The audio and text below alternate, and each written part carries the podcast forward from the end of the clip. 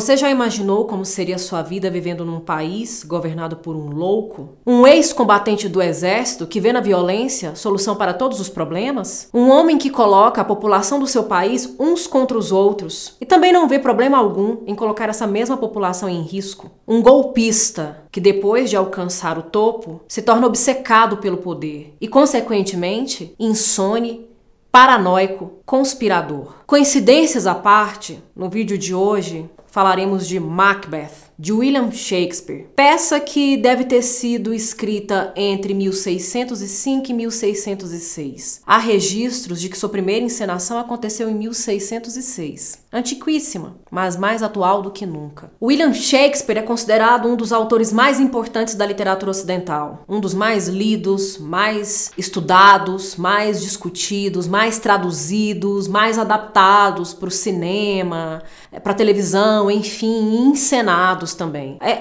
um desses autores que conseguiu tocar o humano, né, de, de falar realmente daquilo que é considerado humano. É um dos nomes mais importantes para o cânone ocidental, né? Eu, eu nem preciso aprofundar muito em alguma peça, alguma obra de Shakespeare, né? O próprio nome dele já diz quem ele é. E todo mundo no ocidente já ouviu falar, pelo menos uma vez na vida ouviu esse nome, William Shakespeare. É um autor que também é colocado ao lado de Homero, de Dante, no que diz respeito ao pioneirismo no que diz respeito é, ao caráter muito original de sua obra, é, a abordagem, a construção de personagens. É, um nome que acabou alcançando o lugar de lendário. Mas não é sobre Shakespeare que quero me delongar hoje. Eu quero pensar um pouco mais a respeito dessa peça, considerada uma das peças mais brutais, mais violentas de Shakespeare, o Macbeth. É também uma tragédia sobre a culpa, sobre o arrependimento, sobre o remorso, sobre a loucura. E de fato, uma das peças mais sangrentas, uma das mais violentas, porque a violência, a morte,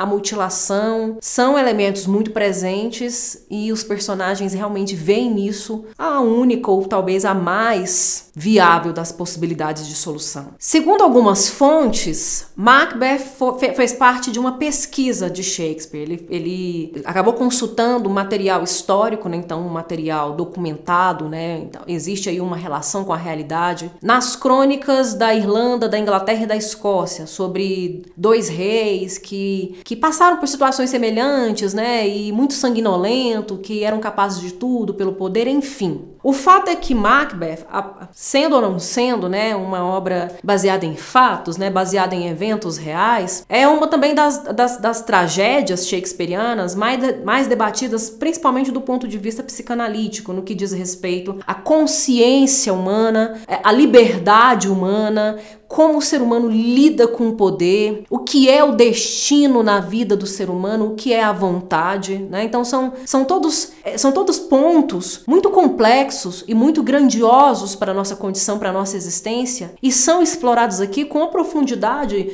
de tal modo que até hoje suscitam questões, suscita debate, suscita reflexão, porque de fato os personagens shakespearianos conseguem materializar uma existência que é incomum no que diz respeito à ficção, né, no ficcional. É como se de fato eles fizessem parte desse mundo todo cindido em que a gente se encontra, com um monte de processos, de mudanças e de transformações acontecendo. E basicamente o que, que acontece em Macbeth? É, é a peça que leva o nome do personagem protagonista, né? Então é uma peça homônima carregando o mesmo nome do protagonista. Macbeth era um combatente, era um capitão, um líder de exército que consegue a vitória, consegue conduzir né, o, o, o grupo para a vitória, parece muito justo, parece muito confiável e ele recebe uma promoção. Ele vai receber uma promoção, mas antes de receber essa promoção, né, de se tornar uma figura próxima do duque, uma figura importante, uma figura que faz parte de uma aristocracia, que faz parte da corte, ele encontra três bruxas que anunciam para ele esse futuro, anunciam que ele vai se tornar rei, anunciam que ele vai subir de cargo, vai subindo de poder até chegar ao lugar de rei. Mas a gente não sabe muito bem o que, que acontece nesse intervalo é, que está entre a profecia e ele de fato ser nomeado rei. A gente não sabe se o, o, o resultado seria o mesmo se ele tivesse simplesmente esperado. Quando ele chega em casa, ele dá a notícia à esposa, Lady Macbeth, e ela o aconselha a matar o rei, para que ele seja o, o sucessor nessa história, né? para que ele ocupe o cargo do rei. E de fato ele faz isso, suja suas mãos, mata o rei, comete esse assassinato assassinato e ocupa o lugar do rei. Só que depois ele passa a ser remoído, ele passa a ser incomodado, a ser perseguido pela culpa, pelo remorso, né? a, a, imagem dos fantasmas que ele precisa,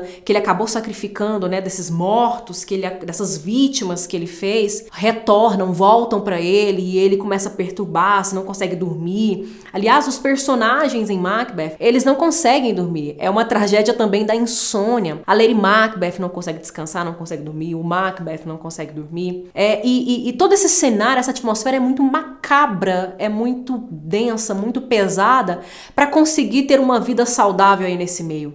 Acaba que o país dele, a Escócia, fica adoentada. Mas quem é a doença? Quem é que provoca essa doença na Escócia? O próprio Macbeth, o seu próprio líder, o seu próprio governante. Inclusive, há vários diálogos na peça que trazem algumas máximas de reflexões pra gente. Às vezes, personagens secundários trazem algum, alguma, alguma máxima, algum aforismo é, alguma sabedoria popular que nos faz refletir sobre os caminhos, os profundos e complexos caminhos que essa peça está conduzindo, está, está trazendo. E numa dessas falas, a gente tem o personagem Ross dizendo o seguinte sobre esse, esse coitado país: Ai, pobre pátria, mal ousa conhecer-se. Nem podemos chamar-lhe mãe, que é antes sepultura, onde ninguém se vê sorrir, exceto quem não sabe o que faz, onde suspiros e lamentos e gritos dilaceram o ar sem serem notados, e violentas dores parecem já triviais pesares onde, se os sinos dobram afinados, mal se pergunta por quem é, e a vida das pessoas de bem expira ainda antes que lhes feneçam nos chapéus as flores que os enfeitam. Imagine viver num país desse, um país que todo ele se torna um cemitério, um cemitério no mundo, todo o território dele banhado de sangue, de pessoas mortas, de pessoas dessa própria pátria mortas. E a morte se torna algo tão constante, tão banal, que vira mais uma coisa que faz parte da vida, que faz parte do cotidiano. Ninguém mais fica perplexo, ninguém mais passa por todas as etapas intensas e extensas que o luto apresenta. Mas até chegar a esse ponto, há muitos diálogos intensos entre Macbeth e Lady Macbeth. Ela, ela é quem tem a ideia de cometer o regicídio, ela quem dá a ele a ideia de matar o rei, e ela acaba se esquivando, não quer participar, ela só fica como mentora, porque ela, ela, ela afirma em um determinado momento que o rei se parece muito com o pai dela, lembra o pai dela, e ela não quer, não quer ficar com as mãos sujas depois com essa memória, com essa lembrança. E Macbeth, gente, apesar de ter sido é, convencido pela esposa, ele vai porque quis. Ele foi porque quis, ele vai porque quer. Então os dois, de certo modo, acabam sendo responsáveis por esse crime. É, é, é uma, é um nível de crueldade, de maldade, para nós, normais, é, que concebemos a importância da vida, né? E, e entendemos como que a vida, nos seus mínimos detalhes, é importante, nos choca, né? Nos surpreende, nos deixa muito impactados. E há, um momen há momentos em que a Lady Macbeth começa a convocar forças infernais, espíritos malignos, para ajudá-la a conceber, conduzir e perpetuar esse plano. Porque depois da morte do rei vai acontecendo uma série de outras mortes que são necessárias para tentar manter o sigilo da, sobre a culpa que Macbeth carrega por ter matado o rei. E ele também pactua com isso, né? É, a noite toda sem sono, é maquinando novas formas de eliminar ameaças, de eliminar perigos, de eliminar possíveis delatores e detratores do seu reino. É, e é um casal que é muito, muito debatido, né? Eu voltando àquela questão do, do, do viés psicanalítico, né? Não só por essa questão de uma subjetividade que, que se mistura, essas subjetividades que vão se influenciando, que vão trabalhando juntas, mas também também é, é por ser um casal que representa mesmo a destruição, que representa o infrutífero. É, há estudiosos, estudiosas que afirmam que Macbeth e Lady Macbeth se tornam um casal real, mas é um casal real sem herança, é um casal real sem, sem essa possibilidade visível de sucessão, porque eles não têm filhos. É um casal estéreo, é um casal infértil. Não estou querendo com isso dizer que não ter filhos ou ter filhos é, é certo ou errado, enfim. É, falo da perspectiva da própria peça e do próprio tempo em que ela está inserida, na estrutura política em que ela está inserida, né? Porque nós sabemos que numa estrutura de monarquia, dentro de uma lógica aristocrática, essa questão da árvore genealógica é muito importante porque ela é quem garante a herança, quem garante a sucessão de poder. Estamos falando de poder que é algo que essas famílias, que essas pessoas tentaram manter assim a todo custo, fizeram coisas muito escabrosas, muito feias para poder manter esse poder, para perpetuar poderes. Então, nós estamos falando de um, de um casal que é capaz de tudo para ter o poder nas mãos, mas depois não consegue ter um plano de sustentação desse do que executaram, do que de tudo fizeram para alcançar esse lugar, né? É, então é muito curioso, é muito é muito é muito complexo, mas também muito curioso pensar em como esse casal trabalha muito numa numa via da contradição. Se por um lado existe uma sede de poder, por outro existe uma dificuldade na manutenção desse poder. Além disso, o papel da Lady Macbeth é muito importante dentro da peça toda, né? Ela tem o poder de convencer e ela tem os argumentos, talvez, mais audaciosos para convencê-lo de fazer isso. Ela questiona a masculinidade dele, ela pergunta se ele é homem mesmo. A gente não sabe se é uma questão de caráter, de hombridade, né, de, de um poder masculino dentro de uma sociedade que tem marcas medievais, ou se é uma questão de sexu questão sexual, né? Se é uma questão mesmo de ele como marido cumprir ali a, as, as rotinas, né, os deveres matrimoniais para com ela, né? E se é por isso que não tem filhos, talvez, né? Enfim, isso tudo fica muito ambíguo, isso tudo fica em aberto. Há um momento em que ela,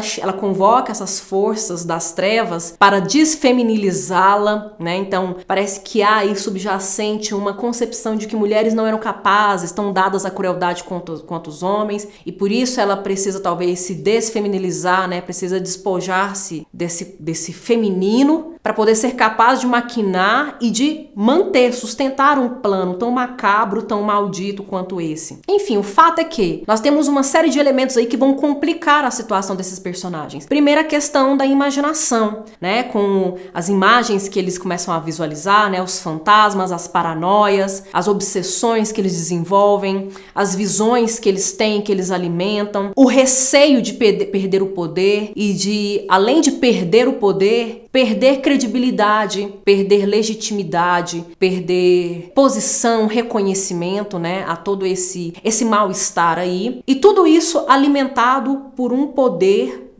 sobrenatural ou aparentemente sobrenatural, mitológico que aparece dentro da obra e que remete muito à tragédia grega de fato, que é a presença das três bruxas, porque as três bruxas vaticinam, profetizam para Macbeth, você vai se tornar rei. Mas depois de dizer que ele vai se tornar rei, elas também falam para ele que na sucessão quem vai ser o rei depois dele é o filho de seu companheiro de batalha. Ou seja, não é o filho do Macbeth. O poder vai ficar temporariamente na mão do Macbeth. E aí a gente a, a, suscita para nós aqui um outro debate, uma outra questão que é no que diz respeito ao conceito de liberdade, destino, escolha, que é a vida o que é a nossa vida? A nossa vida é feita das escolhas que nós fazemos? A gente tem liberdade para escolher uma coisa e renunciar a outra? Ou o destino está dado e ele sempre se cumprirá? Quando ele recebe a notícia de que ele será rei e ele conta o plano para sua esposa, a esposa concebe o próximo plano, né? Que concebe com ele de que ele deveria matar o rei para que ele pudesse agilizar esse processo de empoderamento, de receber esse poder, né, de ser entronizado, de se tornar rei. Aí fica a pergunta: Será que as bruxas estavam blefando? Será que o poder sobrenatural das bruxas, na verdade, é fruto da imaginação e tudo que ele fez, na verdade, só foi um acidente e ele se tornou rei porque Foi uma consequência desse, desses erros que ele comete, dessas ações que ele comete? Mas e depois? Quando ele se vê diante do seu fatídico fim, da sua fatídica ruína e de o fim da profecia se concretizando, né? Porque, afinal de contas, né, gente, nem é spoiler, é uma peça de 1606, não tem nem como ser spoiler. A gente sabe que Macbeth perde, sabe que todo o plano dele vai por água abaixo, que ele se dá mal e que, de fato, na sucessão do trono, não é ele quem vai permanecer e nem seus frutos, nem seus rebentos, mas o filho de seu companheiro de batalha, sim. E aí, o destino se realizou, se realizou agora? Ou ainda são apenas resultados e consequências das ações, da consciência de liberdade de Macbeth e de sua esposa. Né? Ficam aí alguns questionamentos, ficam aí algumas perguntas. De todo modo, sabendo ou não, sendo ou não destino, liberdade ou escolha, a vida é algo extremamente complexo, simples, leve, denso é, é feita de contradições. A vida é esse algo inexplicável que a gente tenta explicar às vezes com palavras escolhidas ao acaso, escolhidas aleatoriamente, espontaneamente e que é explicável, que se faz compreensível. Aliás, é o próprio Macbeth que, num determinado momento, depois de descobrir a morte de Lady Macbeth, que ela não suporta o remorso e ela acaba tentando contra a própria vida, Macbeth faz uma consideração importante: é morta. Não devia ser agora. Sempre seria tempo para ouvir-se essas palavras. Amanhã, volvendo traz amanhã e traz amanhã de novo. Vai, a pequenos passos, dia a dia, até a última sílaba do tempo inscrito. E todos esses nossos ontens têm alumiado aos tontos que nós somos nosso caminho para o pó da morte. Breve candeia, apaga-te, que a vida é uma sombra ambulante, um pobre ator que gesticula em cena uma hora ou duas, depois não se ouve mais, um conto cheio de som e fúria, dito por um louco, significando nada.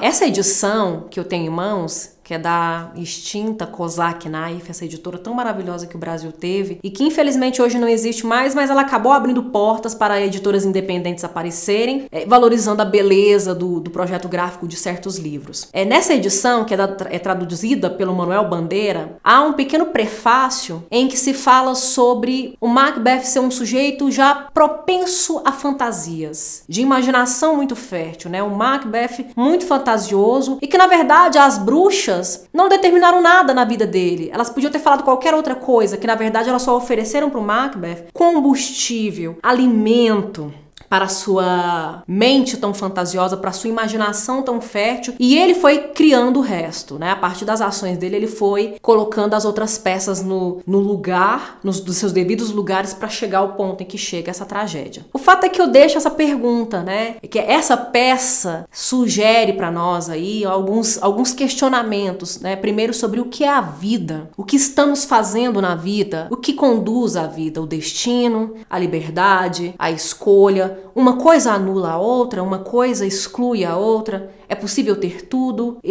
faz sentido ou nada mesmo significa, como ele diz aqui, né? Apenas são fúrias e significando nada, né? Afinal de contas, é, o que são esses, esses percalços, esses caminhos, essas pedras e essas possibilidades que a vida nos oferece? Macbeth e Lady Macbeth são consumidos pela culpa, são consumidos por um sentimento de algo irreversível. E de fato é algo irreversível, porque se a gente para para pensar nos crimes que a gente pode cometer contra outras pessoas, o assassinato é o único crime do qual você não pode obter perdão da própria vítima. Você não pode nem tentar né? Não significa, né, que se você é vítima de roubo, se você é vítima de sequestro, de difamação, que você tenha ou queira ou deva querer perdoar a pessoa que atentou contra você. Mas ela tem essa possibilidade de chegar até você e, olha, me desculpe, me perdoe por ter feito isso contra você, mesmo que você não me perdoe. O crime de assassinato impossibilita essa retomada, impossibilita essa via, impossibilita esse caminho para o algoz para o criminoso. Impossibilita também para a vítima. A vítima deixa de existir nesse mundo. Mas impossibilita também para o algoz tentar se redimir com a própria vítima, o seu crime. E é disso que Macbeth padece. Porque ele tem as figuras do banco, do rei, que ficam aparecendo para ele, ensanguentados, mortos, tentando dizer alguma coisa para ele e ele não consegue se comunicar com esses fantasmas. Essa via de acesso de comunicação foi quebrada, foi interrompida e ele não consegue lidar com isso porque isso, junto com o poder sobre a cabeça, e vira esse remorso fervilhando. E o remorso é belamente, mas também tragicamente ilustrado pela personagem Lady Macbeth, que fica obcecada com suas mãos, com a, a, a, pigmentação do sangue, e ela lava e lava as mãos e o sangue não sai, e não consegue dormir, e essas figuras vêm visitá-la para atormentá-la. As minhas mãos estão da cor das tuas mas me envergonho de guardar tão branco o coração. O destino, se é que ele existe, só se revela para nós depois que a vida passa, que ele se cumpre. Mas para além disso, a pergunta é: será que o que nós temos, na verdade, não são apenas ilusões, influências e decisões?